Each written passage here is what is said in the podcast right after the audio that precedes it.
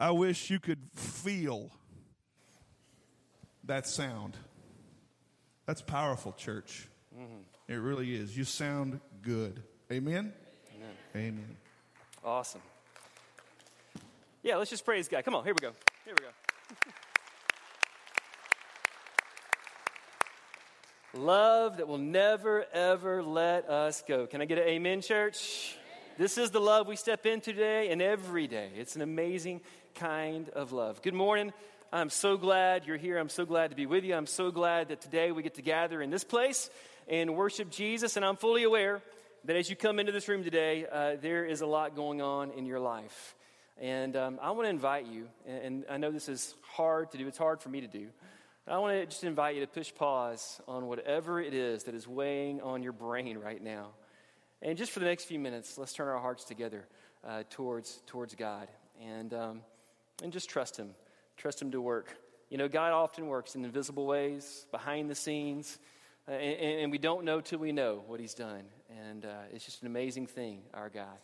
Uh, today, we, uh, we're going to step into a new series, but before we do that, a lot of you were traveling last week. Did, are you still enjoying the brand new carpet we have? Is it fantastic? It's, uh, it looks amazing. Yeah, yeah, praise God for that. We can praise God for everything this morning if you want to. I don't really have to preach, we can just clap. It's, uh, it's, uh, it looks fantastic, thank you. At the end of our time, we'll have an invitation. I expect to see someone coming down front. Some of you have asked, uh, what's next as you sit on these uh, pews that are over 20 years old? Uh, you look at them, well, don't look at them because you, you, might disgust you a little bit, but uh, you think, well, they're, they're good, they're still standing. What you don't see is in the closets over here the piles of broken pews that Wilson, who, by the way, does so much for this church. Uh, yeah, we can praise God for Wilson too. He keeps these things like propped up, and uh, we're just all praying that a Sunday doesn't happen where someone's sitting in worship and doesn't just flat out fall over, not because of the Spirit of God, which would be amazing, but because the pew actually broke. Um, we haven't really made any decisions, but we do have these nice, comfy chairs, and if you want to come look at one of these and talk to one of our elders, they can tell you more about it. Uh, but they are fantastic, and I may sit here for a minute as we talk this morning and uh, just enjoy something that you aren't. Uh, but. Um, You can try these out after church if you would like to, and we'd love to tell you more about that.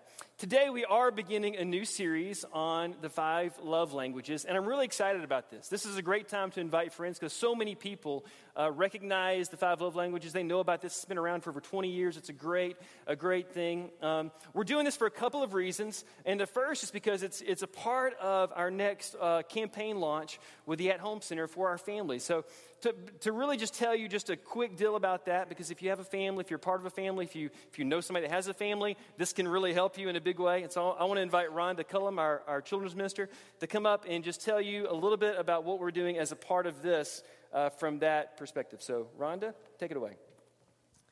Well, this week, most of you should have received an email um, with a link to the profile for the love languages. If you did not, it's all up on our website. All these resources are up on our website. If you have family, friends that you would love to point to that website, they can get everything that we're giving you today. Um, when you walked in, there's a photo booth set up. So if you have figured out the love languages for you and your family, we'd love for you to, guys to take a picture. Um, hold up what your love language is. Mine's quality time. Um, and just take a picture and post it on social media so that we can all kind of share that and see what your love language is. Um, in Bible class this morning, all the kids received a door hanger. So when you figure out your children's love language, we'd like you to hang this on their door. And so every time you walk in their room, you're reminded of what their love language is and that you can speak to them in that love language.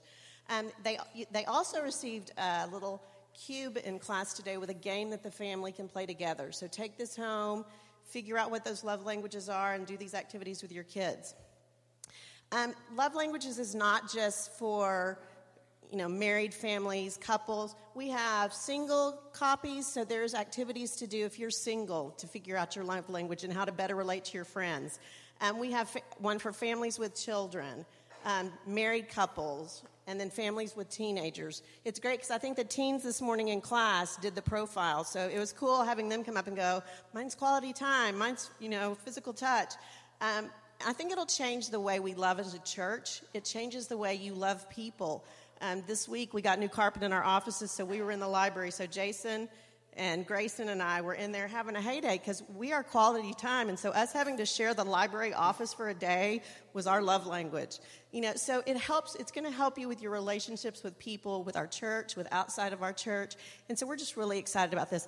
I also need to thank Michelle Weber because she spends countless hours getting all this ready. So, all these tables that have the resources, the banners, all of that.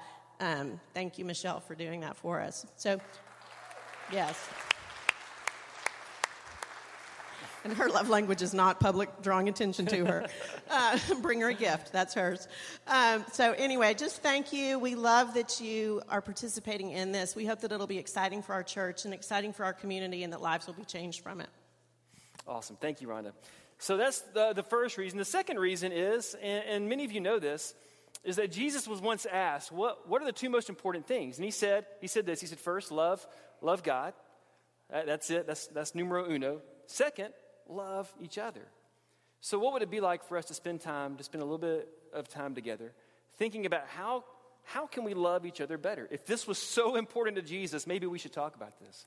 How can we actually love each other better? And here's, here's the big news, and you know this is that we all experience love and receive love and encounter love in different ways. And the way that makes me feel loved may not be the same way that makes you feel loved. And I can try my hardest to, to love you the way that, that I experience love. But if you don't speak the same love language, if we don't communicate in the same way about love, then I could do all that I wanted to do to, to, to, to express my love for you or to tell you how much I appreciate you. But you may never, ever even know it because we're speaking different languages. Uh, Dr. Gary Chapman came up with this some, uh, over 20 years ago. He, he stumbled across this. He's an anthropologist, psychologist, author, speaker. He found out, he discovered through his research, through his time with people, that people, he believes, and I think he's probably right, speak maybe five different love languages, five different ways that people speak or experience or communicate or receive love. And if we can learn, if we can, if we can figure out how each one of us communicates experiences, receives, understands love, that could totally change everything for us, right? It could change your marriage. Some of you, it has changed your marriage.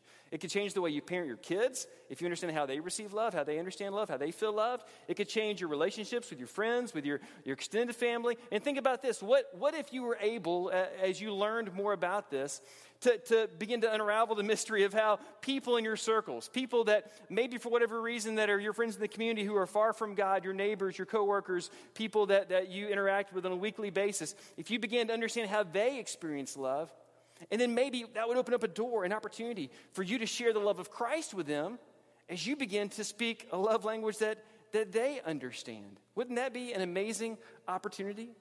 Again, there, there's five different love languages. You probably know what they are, but we'll put them on the screen so you know. The first is words of affirmation, the second is quality time, then there's receiving gifts, acts of service, and physical touch. And in each one of those, in each one of those, uh, and some of you may be bilingual, but each one of those is a different way that you either speak or receive love. And some of you may, may maybe you, it's a couple of those that rise to the top. Maybe it's, it's just one. I don't know. How many of you, today we're going to talk about words of affirmation. How many of you have taken this before and you know that your love language is words of affirmation? If show of hands, good. You guys are some of my favorite people. I love you. I think you're awesome and amazing. I'm so glad you're here today, and I'd love to talk to you more later and tell you how much I appreciate you. I'm serious. Yeah. Uh, for the rest of you that haven't done this yet, um, I'll put it on the screen.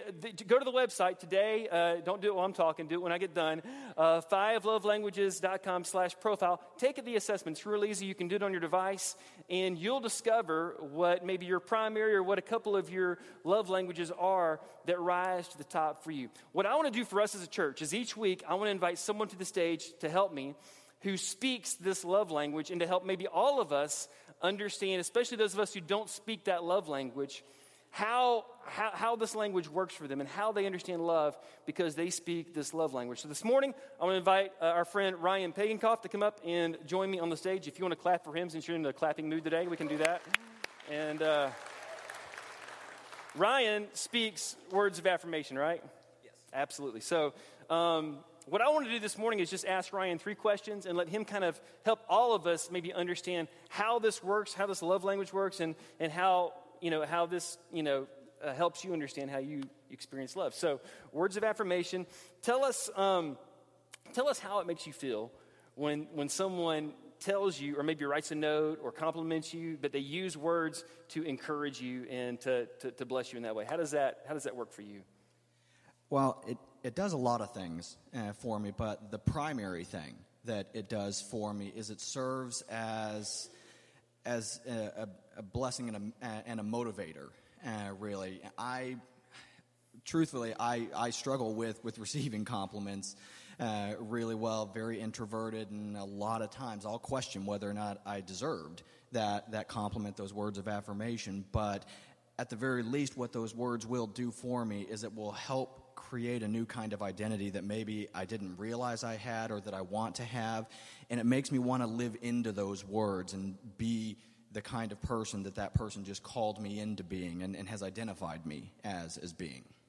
Can you think of maybe a time here recently where someone did that, where they, they complimented you or said something to you that was very affirming and, and just how that made you feel in that moment? Is there a story there? Uh, absolutely. Uh, really, this has been kind of an ongoing thing, actually. As, as many uh, people uh, here know, I'm, I'm in the midst of, of a job search process. Been going through that for, for a little while. And, you know, that kind of process is rarely easy, rarely fun. And it has a lot of potential for, uh, for things to, to go badly, especially in a relationship. And my wife, Julie, has been absolutely phenomenal in, in her support and uh, she's been constantly speaking words of, of various kinds of affirmation. And she not only speaks them to me individually she speaks them to me in front of our children and in front of our friends. And so that it not only gives me a private kind of identity with her it establishes a certain kind of identity in front of people that mean a lot mm. uh, there. And so she has been absolutely incredible in, in this process I know we all know this, but you know, different people, their words carry a different weight.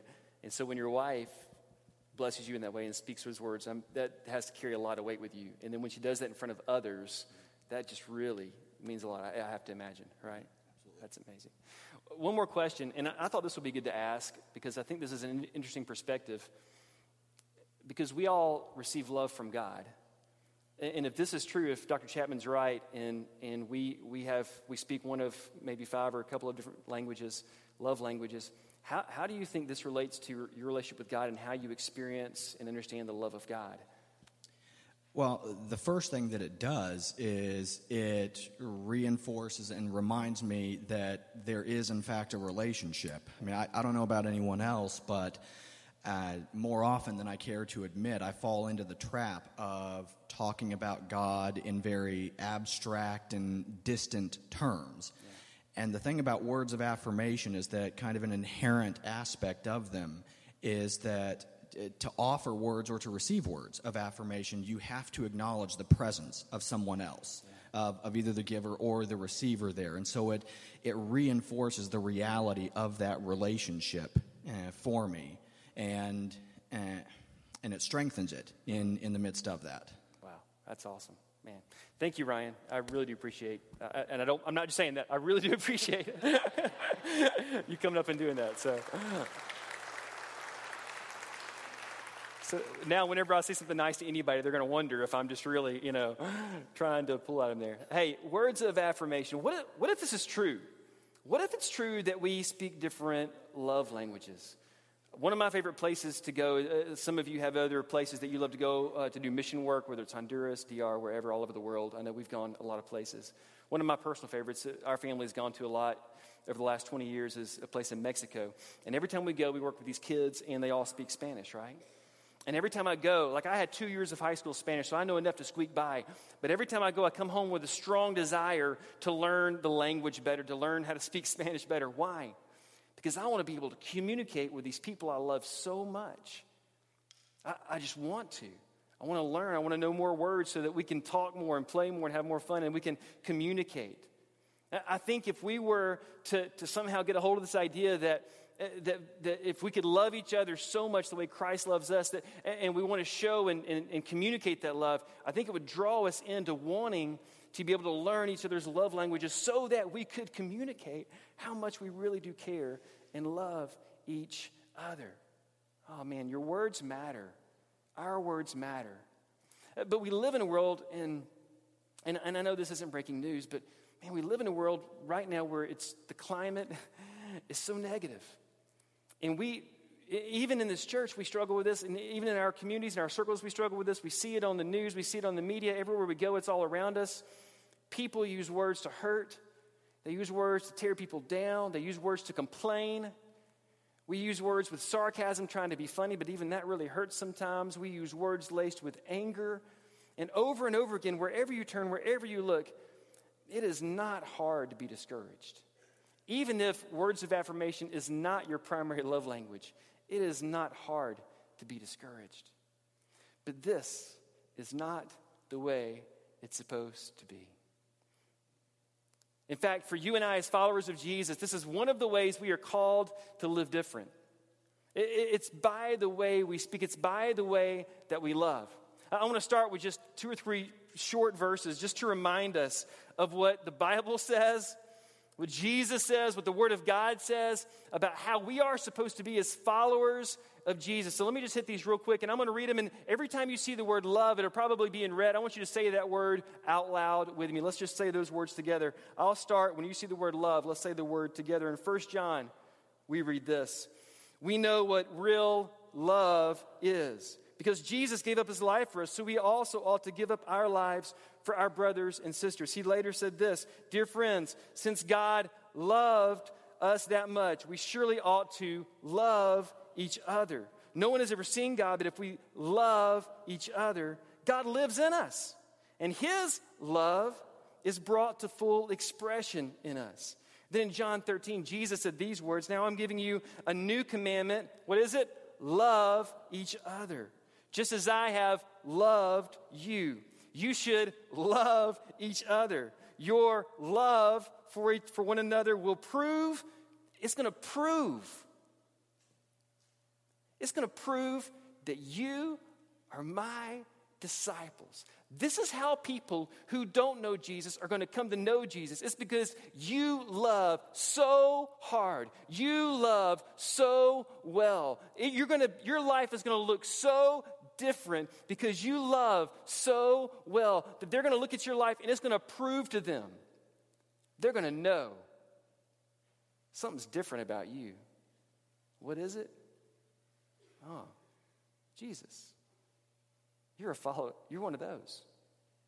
You're a follower of Jesus.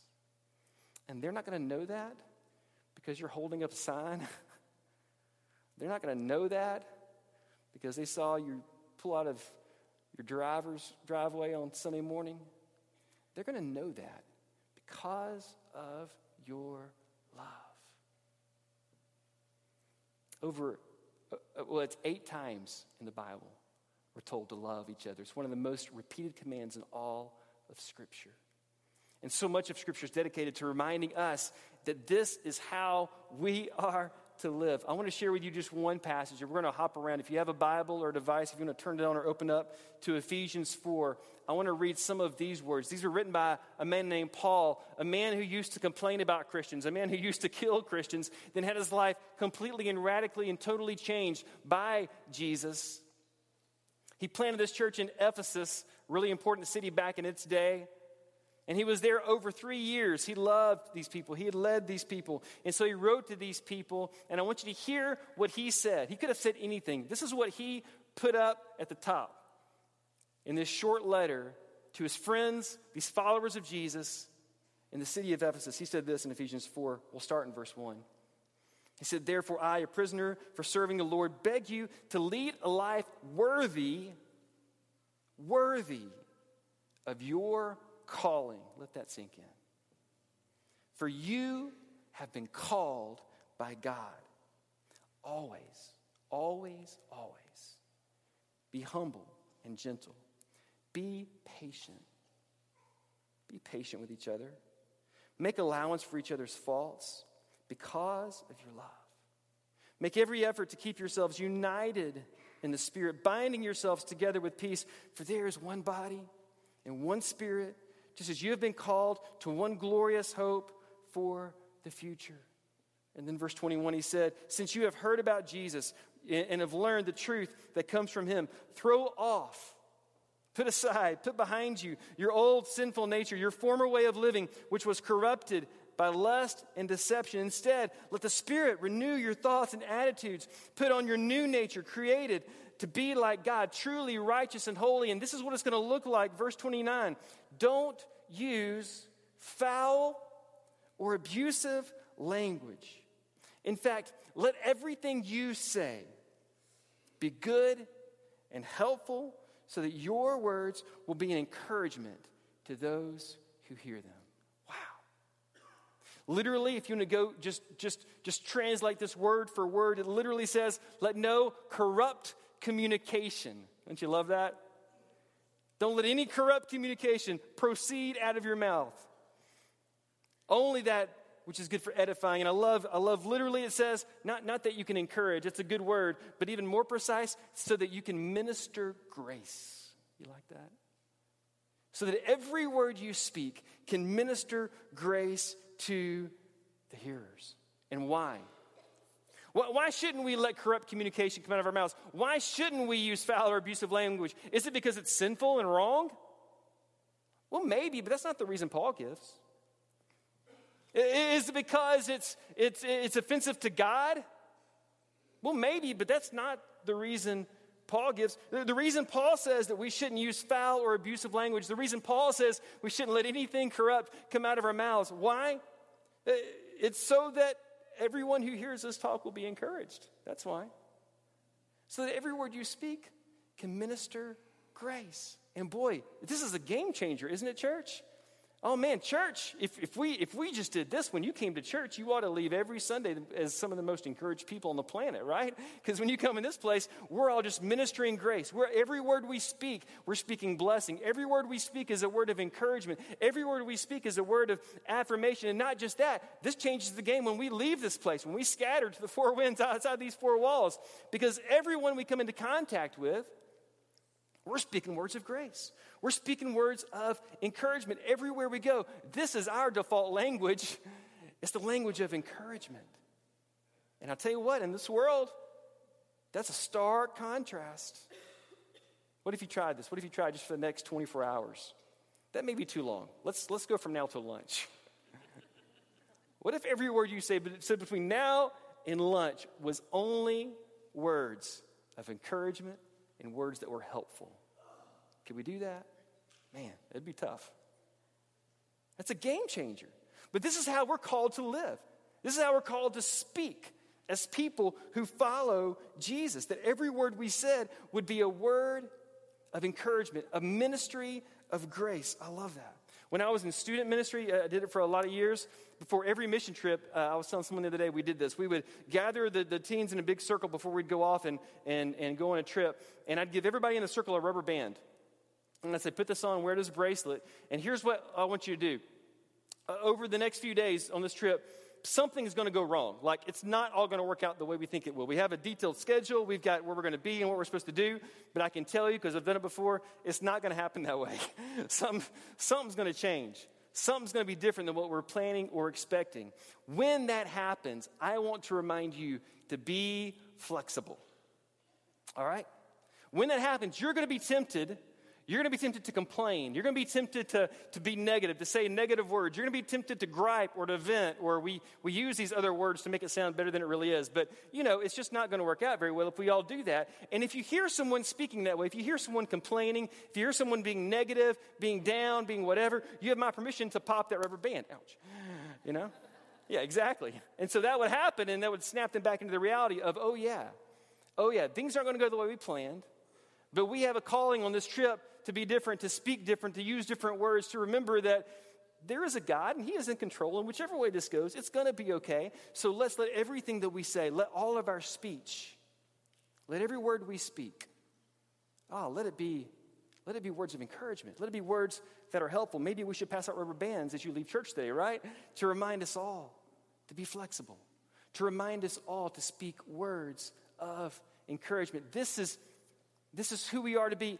And the big reason why, I mean, the little reason is so that everything we say will be encouragement, but the big reason comes next. Paul says this in Ephesians 5, verse 1. And I, I love his why. I love his reasoning. I love his thinking. This is why we do this. Because we want to imitate God in everything that we do. Because we are His dear children. Why do we speak different? Why are the words that we choose to say different? Because we imitate God. Why? He's our Father. And we are His kids. And everything we say reflects on Him. And that is no small thing. Live a life filled with, say it with me, church, love. Following the example of Christ. That's why we do this. We follow the example of Christ. Did Christ ever speak an unkind word? He loved us and offered himself as a sacrifice for us. And it was a pleasing aroma to God. A few weeks ago, this sign was pinned up in a Whole, Whole Foods store. I love it. The flyer pinned on the board as you walked in said this Please, uh, oh, it said, uh, Your smile is beautiful. And you can imagine as everyone walked in this Whole Food store that day, they saw that sign, read those simple words, Your smile is beautiful. Everyone smiled. Like it just encouraged them to read those words, to read, to see those words, to be encouraged by those words. But right below it, I don't know if you can see it in fine print, it says this It says, Please take a compliment. You deserve it. To spread a little more kindness, grab one for a friend too. And if you can see in the picture, every single compliment has been torn off the page. Words matter. Your words matter. And people are desperate to hear words of encouragement, words of blessing, words of affirmation. Uh, every time I'm working with a young couple that's about to get married, I always tell them the same thing. I tell them this God has chosen you, He has put you into her life, or He has put you into His life for you for you to be the manifest presence of the love of God to them for the rest of your life. In other words, He's chosen you to show them to be the physical, you know, reality of His unconditional love toward them for the rest of your life. This is what a beautiful marriage looks like, right? And so things aren't always going to go well. They're not always going to go right. You're not always going to be perfect. But for you to love them the way Christ loves them, that's why Christ put you here. And that's not just true in marriage, that's true for us as a church. That's why we are here, church. We are here to be the manifest physical presence of Christ to the world, to people outside of these four walls. And one of the ways that we communicate His love is literally with our words. And there are people in your life right now, in this room and outside of this room, whose primary way of understanding and receiving love, their love language, is words of affirmation, and they need to hear you speak. They do. They need to hear you speak words of encouragement, words of affirmation. This may not be your primary love language. You may not get it. But for somebody else, it matters. And for somebody else, your words hold the power to communicate the love of Christ. Your words hold that kind of power? Will you speak? Will you use them to communicate the love of Christ to someone else? I have a really simple thing I want all of us to do this week. Some of you, you do this by default. You're just, this is natural for you. Some of us, it's going to be a sacrifice because we don't like to say nice things to people. We just, it's awkward. We don't, for, you know, you can write a note. It's fine. Send an email, a text is great. This week, find a way to speak words of affirmation to someone. I want all of us to do this, to step into this reality, to step into this truth that we, our words have the power to communicate the love of Christ. Find a way this week to affirm someone, and not all of that's not all affirm Ryan. I know that's his love language, and you can do that. but let's all pick someone and communicate to them. Communicate to them the love of Christ with words. Because even if this isn't their primary love language, our words matter. Our words carry weight. And we can use our words in a God honoring way to be ministers of grace and encouragement. Maybe the most Christ like thing we can do is just speak words of love and grace to someone else. Church, if you would, let's, let's stand.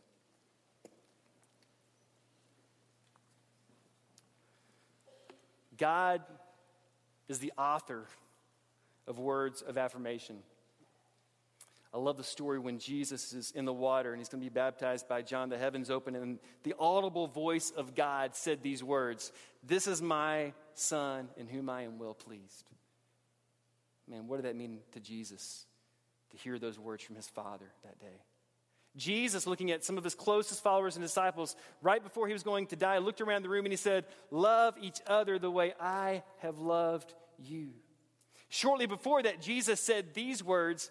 He said, Greater love is no one than this, that he laid down his life for his friends. Then Jesus went on to the cross, where he died for you and me because we are his friends. Words matter. Our words matter. And what I want to be true of us is that we are a church that speaks words of affirmation to all those around us. Why? Because of the example of Jesus. Because of Jesus. The truth is, all the ancient words of Scripture have spoken of God's love for you and me. And today we stand in His presence because of His love for us. And my prayer is that this week we would go from this place and we would carry that love to those around us. Let's sing.